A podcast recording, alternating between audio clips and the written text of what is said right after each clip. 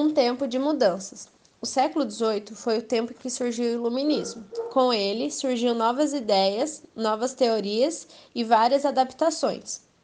Este movimento acreditava na ideologia de progresso e procurava criar um rompimento com a mentalidade medieval, onde nada era certo ou poderia ser feito. A França, então, acaba ganhando um grande destaque pelos inúmeros pensadores que surgiram lá. Os pensadores procuravam mudar o modo de agir e de pensar do povo, e por fim conseguiram.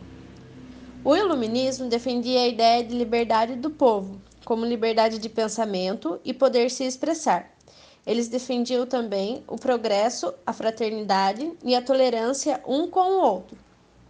Uma frase criada naquela época e que para mim resume bem o que foi o século das luzes é: atreva-se a conhecer. E é isso que o iluminismo queria.